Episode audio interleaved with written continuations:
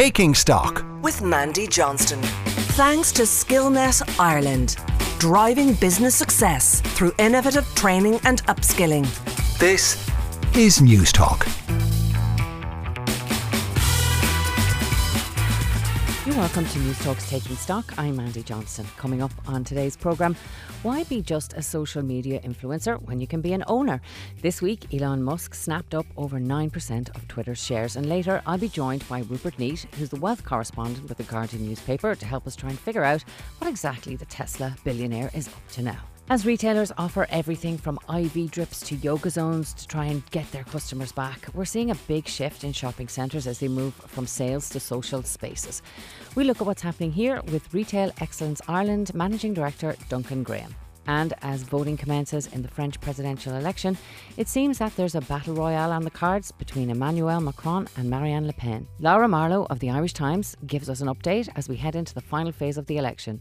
You can get in contact with us by emailing takingstock at newstalk.com or on Twitter at StockNT.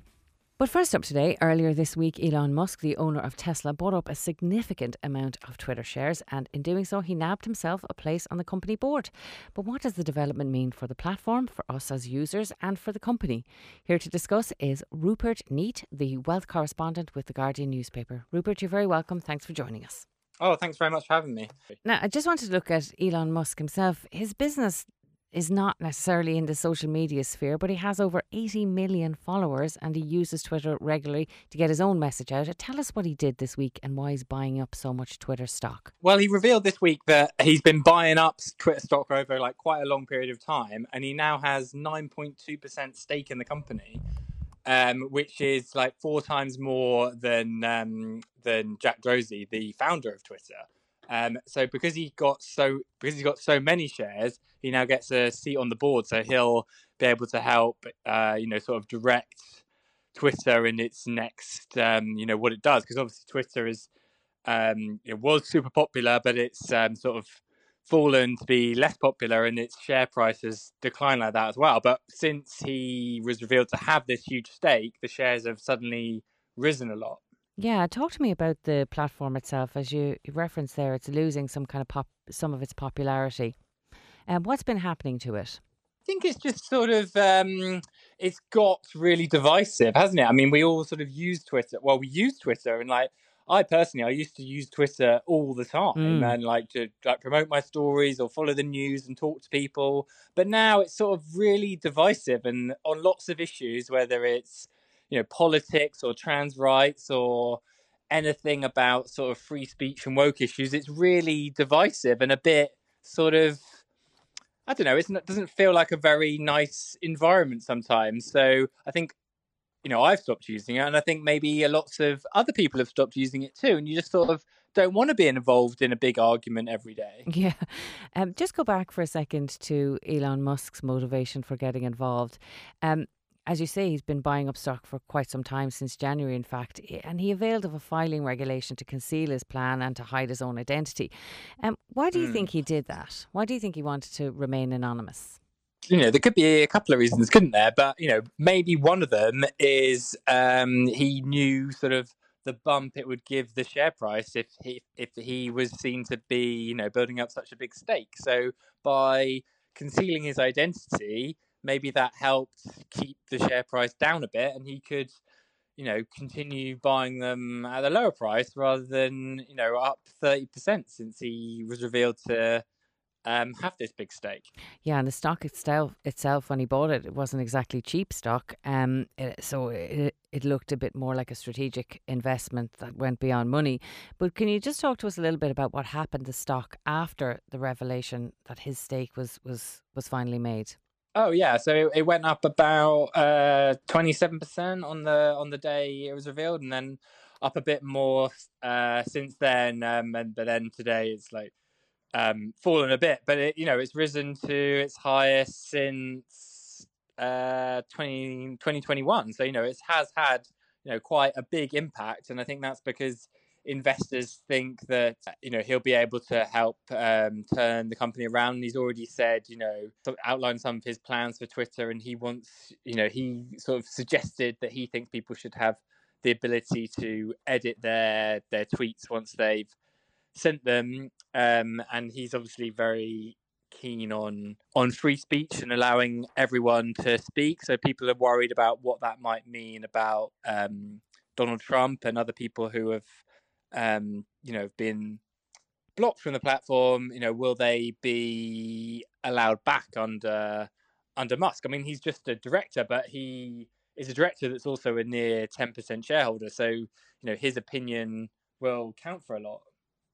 If you've just joined us, you're listening to Newstalk's Taking Stock with me, Mandy Johnston, and we're talking to Rupert Neate of The Guardian newspaper about developments at Twitter.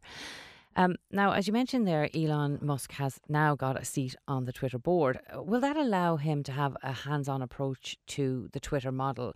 Will we see him push for a more active role in, man- in the management of the company? It's not. It's not a management position. It's sort of you know he's on the board, so it's a you know it's a team of people that advise and the the executives and direct the company.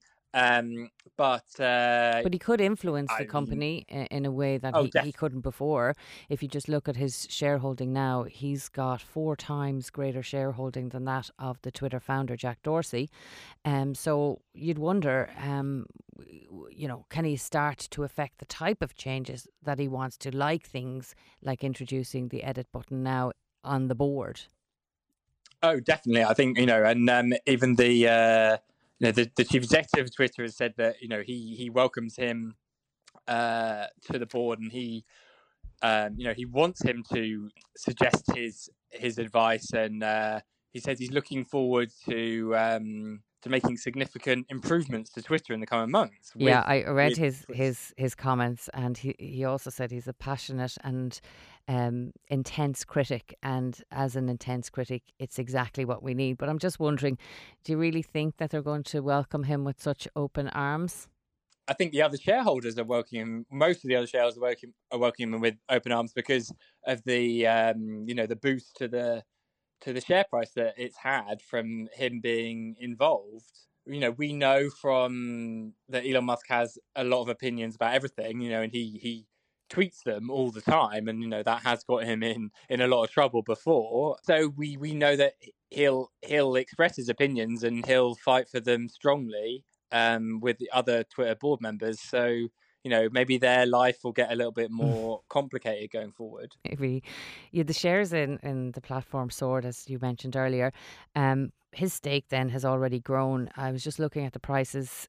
They started in January at 36 and now are at $50. So there's already suggestion that he's offloading some of the stock. Do you think that this could be just an investment issue? It could be, but you know he's he's the world's richest man with um, you know nearly two hundred billion dollar fortune. He doesn't need to be doing this for the for the money. Mm. He, you know, and he has said before about how much he he loves Twitter, and you know before this he was talking about setting up his own sort of rival platform to Twitter. So I think um, I think he's more doing this for you know his love of the platform and his love of the ability that uh, you know anyone can have this platform to talk to everyone else more than he's doing it for the money.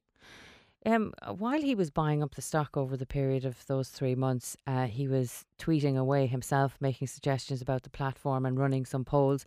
Are there any corporate governance or regulatory uh, regulatory concerns about his behaviour vis-a-vis share pricing and, and trading as a result of, of of the revelation of his stake in the company now? you know he has fallen foul of the of the SEC, which is the the Mm. US stock market regulator, before for for tweeting things that have had a material impact on um, Tesla, his his car company. Um, so I think he's got to be really careful about um, what he does um, tweet going forward about Twitter and other things. Um, and with Tesla, every tweet that he does that could have a a material effect on Tesla's share price has to go through Tesla's lawyers. Okay, well, thank you very much, Rupert, for taking the time uh, to to give us your fascinating insights into this. Um, that is Rupert Neate from the Guardian newspaper. Thank you for joining us today on Newstalk. Oh no, thanks very much for having me. Coming up next, what's next for Irish shopping centres after COVID?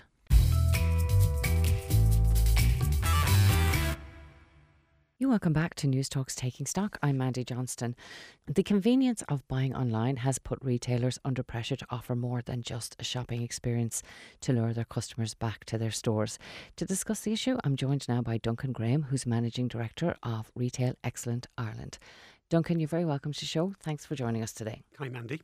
Now, talk to me a little bit about Retail Excellence Ireland. Who exactly are you and what do you do?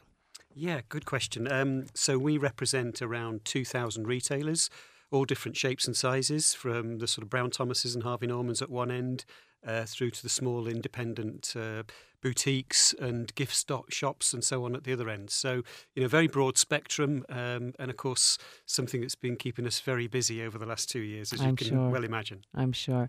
So, um, Duncan, you've seen um, shopping centres, retail outlets deal with everything that's happened over COVID in the last couple of years. But can you just talk to me about uh, the fundamental changes that that has resulted in in, in terms of consumer behaviour? Uh, we're going to go on to talk about the shift in retail space, but what has changed for consumers? Okay, well, I think um, there's a number of things. I think the first bit is that uh, you know we've all got used to being locked down during during COVID. We've all got used to being uh, unable to go other, anywhere other than sort of five kilometres from where we live, and as a result, we've discovered things close to where we live that we now. Uh, have enjoyed shopping in. So we've been supporting those businesses local to us for quite some time. Um, and that, in many many respects, has been a good thing. But it's meant that we haven't been visiting our out of town shopping centres perhaps as much. Um, we've also had this situation where non essential retail has been shut for nine months out of the last two years. Um, and as a result, you know that again has pushed us to shop local. Um, but then, of course, the other side of this is we've very much gone online. So the transactional shop, the weekly grocery shop, or the you know the desire to pick up something that uh, you know can be can be bought at the click of a button with Amazon, you know that sort of thing has happened a lot more over the last two years than we've ever seen before. So in essence, the whole of our shopping habits have changed dramatically over the last two years and, and probably won't go back. Or they, de- they definitely won't go back to where they were pre pandemic. And, uh, you know, we've, we've got used to the doorbell ringing and the delivery driver being there with a package. And, you know, we quite enjoy that. Um, so things have changed dramatically. And do you think um, that all of these changes were happening anyway and now it's just accelerated because of COVID?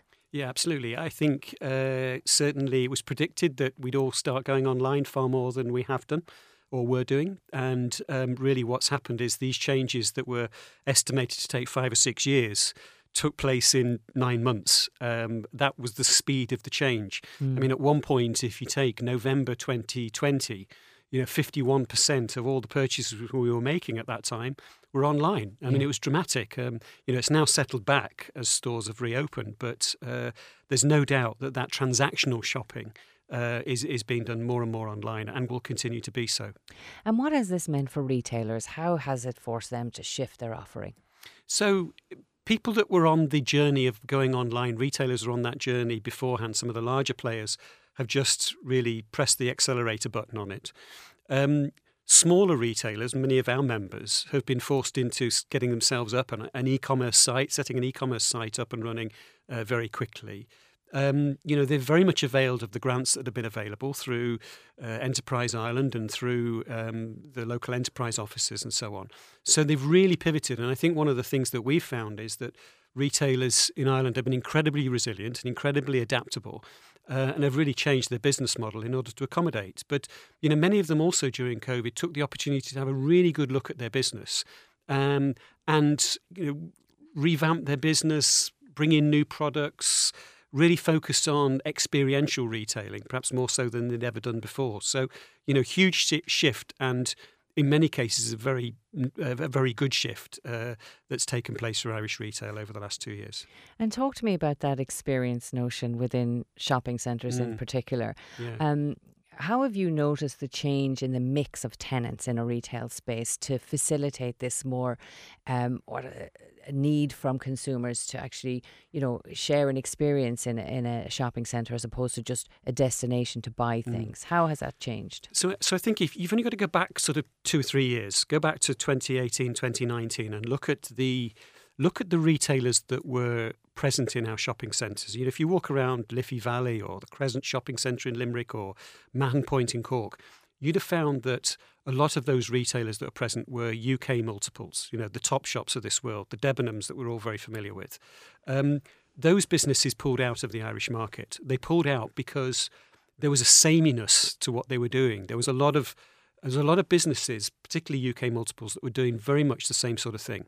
Now, you know, those were forced to exit. They they were teetering on the brink, many of them, and COVID came along, and they they simply exited the Irish market. And what that created was an awful lot of vacant space across not just our shopping centres but also our town centres. Mm. Um, and there was a real need for both shopping centre owners and retailers to have a really good look at what was left and to understand what is it that's going to bring people back into uh, to this location. You know, they, they had the benefit of car parking. Um, a lot of it, you know, f- car parking that was free or or paid for, but that was a benefit. Um, but we needed to do more. You know, we needed to get these people off the couch uh, and into something uh, back into the shopping centres in their own right. And and I think really what's happened over the last two years is people have had a really good look at what their offering is, and have bought in more hospitality, more restaurants, uh, more things that are that experiential bit. And I'm thinking of um, you know, toy stores and and and uh, wellness place, wellness centres. You know, things where you can get, you know, those uh, those items that you know perhaps you've only you know you've you've been wanting to pick up and that really you wanted to uh, you'd never really sort of thought about your shopping centre as the place to go for that. You know the gift stores and all that sort of thing that are emerging. So um, you know and sustainable products as well. That's that type of idea is now you know you'll find those in your shopping centres as well. So a really big shift in terms of what's on offer. And I think the other bit that's happened is that because there has been a lot of this vacant space um, you know, shopping centre owners have done deals on pop up shops and so forth, you know, short term deals to get people across the line to uh, maybe give them a, you know, a, a, a rent free period to try something out. Um, you know, prior to, to then going back onto a, onto a full rent. So there's been a lot of those changes taking place.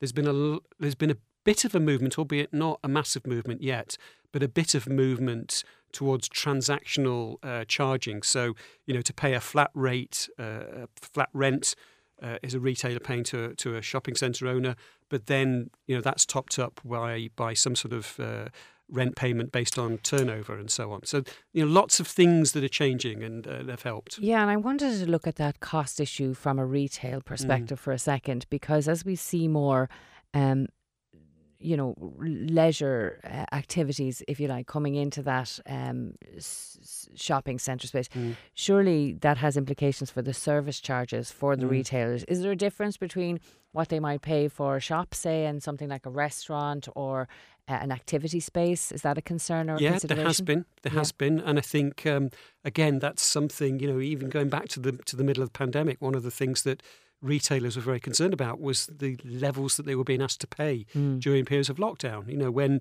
in effect our, our shopping centres were ghost towns. Um, you know, only a couple of two or three retailers that were operating in them. So, you know, and many shopping centre owners had to literally turn the lights off and reduce down the, uh, the, the, the security and all of the utilities in order to keep the thing rolling. Um, and that did cause quite a lot of debate between retail and shopping centre owners in terms of you know just what can I afford. And I know that you know for a long period of time, um, you know after we reopened, there was a lot of debate between retail and landlords around you know what needed to be paid for periods of lockdown. Um, and I think on on average, you know certainly from a rent point of view, that tended to be sort of fifty percent deals or mm. rent free periods for for for, for a set amount of time, uh, simply to keep the retailers alive. Um, but you know, more and more, what we're seeing now is newness creeping back into our into our shopping centres. But that comes at a deal. It comes, but you know, you, you have to be careful that the deal you're offering offering to a, somebody coming through the doors is acceptable to the people that you've got around you that are you know existing tenants. So, um, and what are you seeing um, at Retail Excellence Ireland in terms of the footfall? Is it meeting the expectations post pandemic? And we're still trying to get through it, but is it back to the levels that you'd no, anticipated? It's it's not back to the levels of pre pandemic. Um, having said that, you know there are there have been some peaks. So, for example you know, if you look at uh, the Brown Thomas opening in Dundrum, for example, the week that that opened, then clearly that did generate a lot of extra footfall. Uh, and that was back to, to levels that were, had only been seen pre-pandemic. So, but again, that's back to the experience. You know, people wanted to come in and see something new, and you know, Brown Thomas in Dundrum was a prime example of that. You know, you you look at what happened when we did o- unlock uh, back in May of, uh, I think it was the seventeenth of May 2020, 2021 last year. You know, when we opened up for the first time, the queues outside Penneys in our shopping centres, you know, the number of kids that came back in uh, to, to, to spend their uh, to spend their, their pocket money and so on during that time was remarkable. So, you know, it's changed in that sense. Yeah. Um, and, and of course, we've had that really up until very recently. We've had that extra income there that is being burnt through, Mm-hmm. uh, and that's kept retailers going. Of course, we're now facing into A very different. a very different scenario. and that's absolutely. something that retailers and and customers alike are facing that um, it's not just the consumer behaviour that's changing for, for the retailers. It's the supply chain issues that they have to deal with. It's the cost. It's Mhm. the inflation. It's the energy costs for retailers. But also, they're going to be dealing with a very different type of consumer. One who who has very concerned potentially about their their income. Um, so money is tight for both the shoppers and costly for retailers. Do you think that the environment is going to get extremely challenging for retail space again in the future, in the near future? Yes, I, I- do. Unfortunately, and I think it's. Um, I think we've almost had this false situation towards the back end of last year where we thought you know things were good and. Um, you know, we were still uh, being um, affected clearly by COVID and staffing issues and all of those things, which which made life difficult for retail. Um, I think we got we got into January and and things look were looking up, um, and then of course uh, the situation in Ukraine from really March onwards or the end of February onwards has really created an awful lot of uncertainty around. It's clearly put up prices. Uh, you know, fuel impacted prices, but also we can see it starting to come through in food now, um, and that means that disposable income, you know, that discretionary spend that consumers have got is being squeezed, um, and that means that more and more retailers have got to be competitive. They've got to be offering newness. They've got to be offering difference. They've got to be offering experience in order to get consumers to come in and spend. Um, so it makes life harder. And um, do you have issues with staff, the retention of staff or the acquisition of staff? Is that something that the retail sector is facing at the moment? Yeah, it's probably one of the biggest factors. Um, you know, we we were talking with a group of HR managers yesterday, only yesterday in terms of what were the key issues, and very much what was coming across was uh, can't get the people. Um, you know, the demands that people are. Uh, are wanting now in terms of the hours that they're prepared to work and the benefits they're looking for and the pay, pay rates are significantly different from where they were pre-pandemic. And of course, you know, the other part of this is you know, the Irish retail industry was held together by a lot of migrant workers Mm. um, who, during the pandemic, for very good reasons, left left the economy, um, and that's left a huge hole. So, you know, if you look at some of the data around this, there are something like ten thousand fewer customer service roles in retail now, or customer service jobs. Are vacancies for these jobs. Um, than there were in 2019 and 20, early 2020. So, you know, huge shift, and um, retailers are, are needing to fill roles like never before. Um, you mentioned earlier the opening of the Dundrum shopping centre, which caused quite a stir when it had that offering of the IV drips, which you know a lot of a lot And of Brown Thomas, yes. Brown yeah. Thomas, a lot of uh, talk about it as a, a novel offering. What are the other types of things that we might see uh, in the future that's offered in shopping centres that we couldn't have contemplated in the past? So uh, I think one of them, uh, some of the interesting ones that I'm seeing, for example, uh, you know, Lego moving in. And it's not into a shopping centre, but it's into Grafton Street. You know, I think we will we will see more and more international retailers coming into the Irish market. We've seen it in, you know, with Canada Goose coming in and Lululemon and things like that. Um, I think we'll see, see more of that. Uh, we've seen a lot of the Danish uh, homeware chains, you know, just not just IKEA, which you're all familiar with, but Jysk and Jysk, people like yeah. that um, coming through. So I think we'll see that type of movement. But I also really do think we're going to see Irish entrepreneurs trying something different. And I, you know, the other side of this is is frictionless shopping. You know, going into to stores uh, with simply your mobile phone taking you through the gate. Uh, uh, you know, being able to shop, put things into a basket, and as you leave, you don't pay for anything. You just go out and it's charged to your to your Revolut account or whatever on your phone. So I think we're going to see a lot more of that. You know, Amazon have been doing it for quite a number of years now. So we'll see those sort of changes and trends coming in.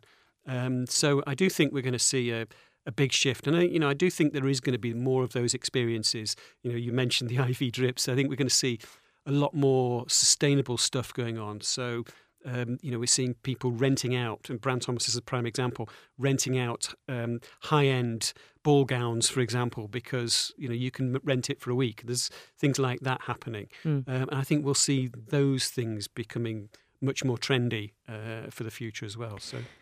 You mentioned there the, the frictionless shopping, and uh, of course, we've all become more accustomed to the online shopping. And in some ways, retailers now have to be online and physically present. Absolutely. But Final question for you, um, Duncan. What's to be said of the person to person sales experience?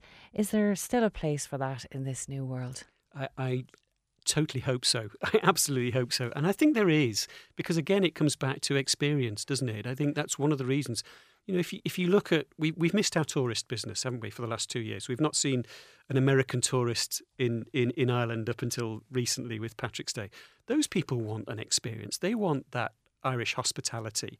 You know, and the interaction that, that interaction, happens across the counter. Yeah, um, those are the things we want. You know, the who's who survived during, really well during during COVID? Butcher shops, grocer shops, mm. um, fish shops. You know, those types of businesses have really survived. Why?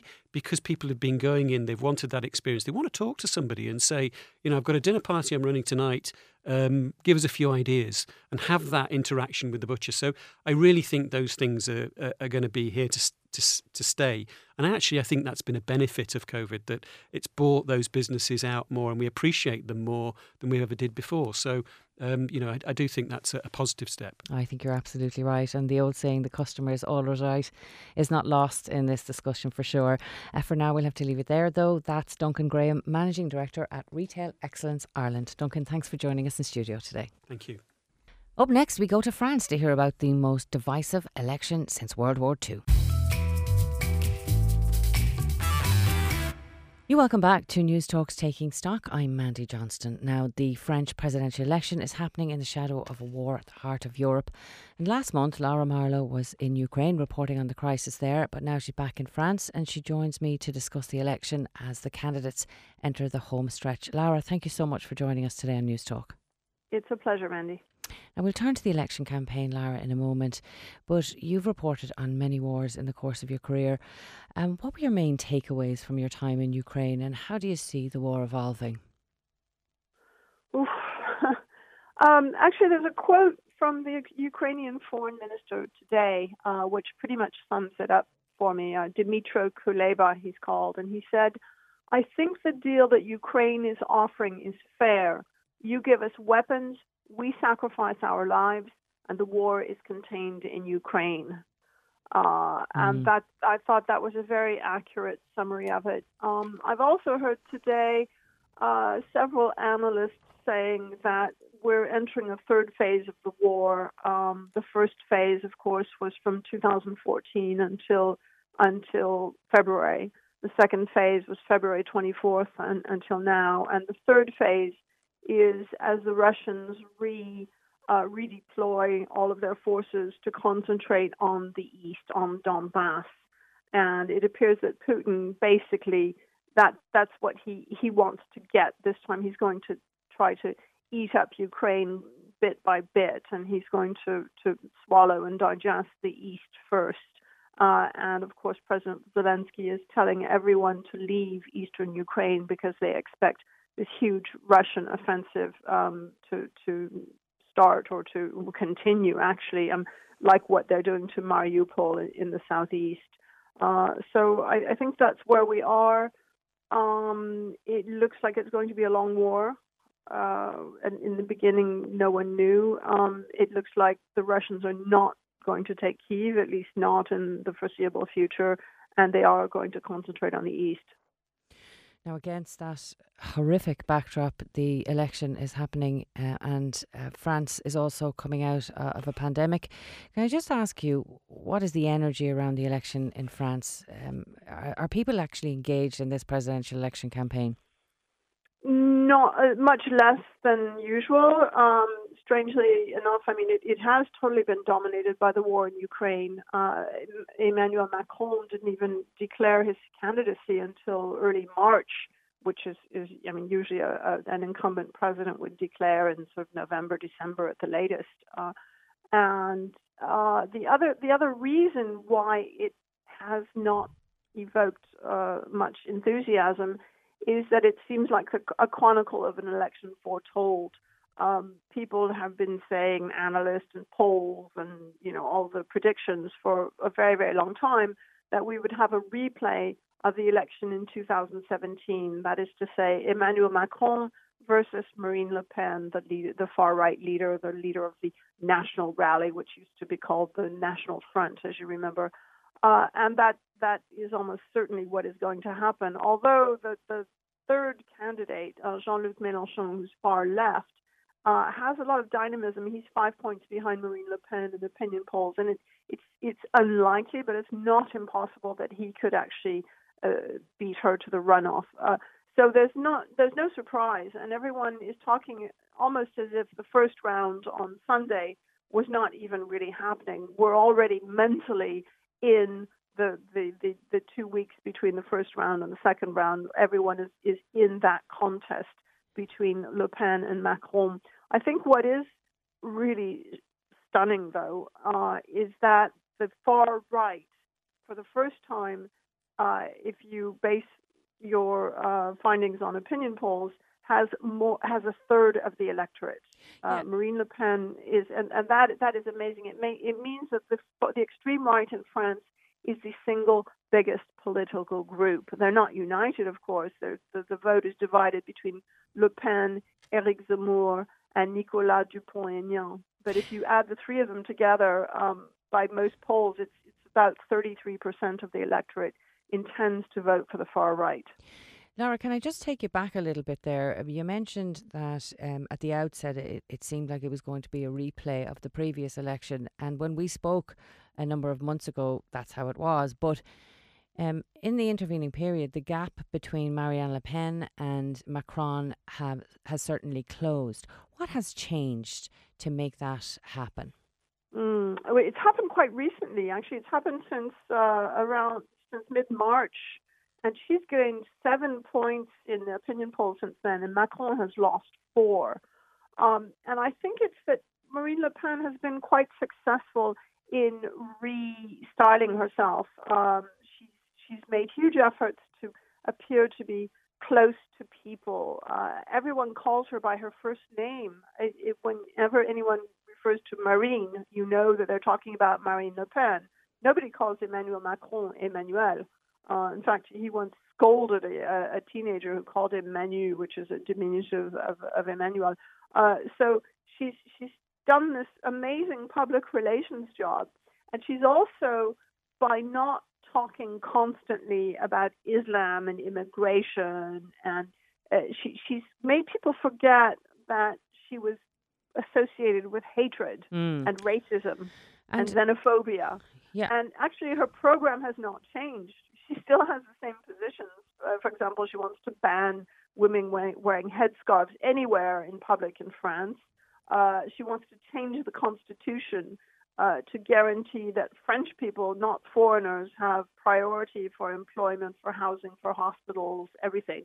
Uh, and, and so she, and she, and she's still very anti-European, um, although she no longer says she wants to take France out of the euro or out of the EU.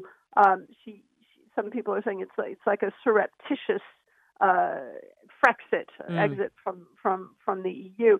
So her, her policies have not actually changed, but, but her emphasis, um, the, the polls show that the biggest concern of French voters right now is purchasing power because inflation is so high, because fuel costs are, are just shooting up because of the war in Ukraine and, and the cost of food as well. And so she talks a lot about, for example, one of her, her main measures is to reduce uh, VAT on energy from 20, percent to 5.5%. So that, that would, you know, help people's pocketbooks and so on. So she talks a lot about the things that they care about, you know.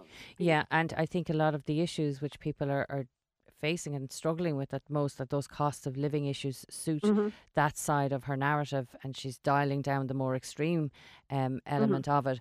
But can we talk a little bit about um, the other candidate on the right, Zemmour Uh, has how has his candidacy affected her vote? Ah, um, he's been a, a very he's he's actually done her a favor. I mean, back in, in in late summer, he looked like a very serious threat to her because he was equal to her in the polls, and people thought, well, maybe maybe this is the end of Marine Le Pen. Um, Zemmour will overtake her and and you know face Macron in the runoff. But uh, by being more extreme than Marine Le Pen, by constantly you know, just banging away against Islam, against foreigners, against Africans, against Arabs, and, so on. He's made made Marine Le Pen appear to be nice. Mm. He's kind of played the, the, the bad cop role, and in the end, it well, actually, what what did for him was his support for Vladimir Putin and Russia. Uh, and it's only since the, the invasion started on February 24th that he's really fallen in the polls. He's down to around nine percent now, Mm. and he was he was about 15 percent before that. Uh, but he said he said uh, Putin was right to invade Ukraine. That Ukraine had always belonged to Russia. Um, that they spoke the same language until the 13th century, or whatever about the last eight centuries. I, I don't know. And he also said, and this is probably the most damaging thing to his candidacy, um, in a country that has tremendous sympathy for the, the, the Ukrainian refugees, uh, as in Ireland, for example. Uh, Zemmour said, "Well, you know, a, a, refugee's a refugee, a migrant's a migrant," uh, and he considered them, you know, migrants just like anybody else. Which, I mean, I suppose strictly speaking, um, you know, a lot of people are saying it's very racist that we didn't treat the Syrians and the Afghans and the Iraqis and the Sudanese the same way we're treating the Ukrainians, and they have a point. But uh, to ha- hear it in that way Mm. coming from Zemmour uh, was was very damaging to him. And what of Macron? Uh, has his diplomatic efforts on the world stage, um, his efforts to try and be a power broker in the Ukrainian war, um, have that hel- have they helped him at all? And how present has he been in this campaign?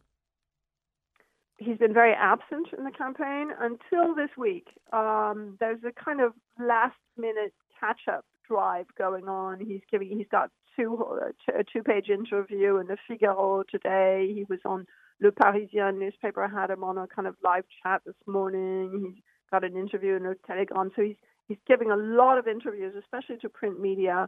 And his uh, deputies, if you like, his his followers or acolytes are going around and, and pointing out some of the the the hypocrisy, what they see as the hypocrisy of Marine Le Pen, and saying she's incompetent, that she's a demagogue. Sounds Uh, like so- sounds like they're a little bit worried, Laura. yeah, I think they are worried because you know there are still five to six uh, percentage points Mm. between them, but she's got momentum in her favor. She's going up and he's going down, Mm. uh, and I think that that's a dangerous thing for him. Now, maybe we're all you know people are sort of playing it, being scared, and maybe most of the polls show that he will still defeat her, albeit by a much much narrower margin than five years ago. Um, most of the polls show that he will get uh, 53, 54% of the vote in the runoff, and she'll get 46, 47% of the vote. But also, a lot can happen in, in the next two and a half weeks be, before the um, the second round of the election. Indeed. You mentioned another candidate earlier there, Mélenchon. Can you talk to us a little bit about the policies that he's been um, promoting, particularly those in relation to pensions and older people? Uh, Jean-Luc Mélenchon. Well, all basically all of the extremist candidates, and I'm including uh, Mélenchon, Mélenchon with them, uh, want early retirement, like age 60. Um, Mélenchon, um, he he he started with the Socialist Party, and he broke off with them uh, to to basically form his own party, which is called La France Insoumise, France Unbowed. Uh, he wants he wants a sixth republic. He wants to do away with the, the present uh, republic. He um, he also was was pro-Russian, but I think he's been he's been quite subtle about that since the invasion. Uh, he wants, uh, as I said, uh, retirement age 60. He wants to raise the minimum wage, but then almost all of the candidates do, except for Macron and, and Pécresse, who's on the right. Uh, he wants to freeze prices for gas and electricity. Uh, he wants to invest 200 billion euros in the uh, ecological transition um, to fight global warming, basically. and he, the other thing that's very um, Mélenchon is he wants to reestablish the wealth tax, uh, and he he even talked about. I think he said that he would tax really really rich people up to ninety percent of their income. Um, so he, he's the oldest candidate. He's 70 years old. He's quite an orator, mm. uh, and he's he's he's done a very gimmicky campaign as he did five years ago. Uh, he uses a hologram, so say he he can be uh, giving a, a speech in Paris, and you will see him on stage in Dublin as if he were a real person, you know, with his hologram, and that that always goes down very well. Um, he, he he's a he he did he had a hard time for a while because there was a raid on his apartment, some kind of investigation, a police raid, and he got very indignant and he said, "I am the republic," and I think this is kind of forgotten now, but he it did it did dent his popularity quite a bit. And Laura, what do you think the outcome will be in the end? Who do you think will come out of this first round? What uh, Macron and Marine Le Pen. I mean that that looks pretty much like a foregone conclusion. Although, as I said, Mélenchon, who, who, who I mean, it would actually be very entertaining to see him debating Macron. He would be a much better debater than Marine Le Pen. And you remember five years ago, she lost because she made an, an abysmal performance in a televised uh, debate with Macron. Mélenchon is, is, is very articulate man and a lot of literary and historical references and so on. So, so that would be interesting to see. But I, I, I feel almost certain it will be Macron and Le Pen. And I also think it's very, very likely that Macron will defeat Le Pen on April 24th.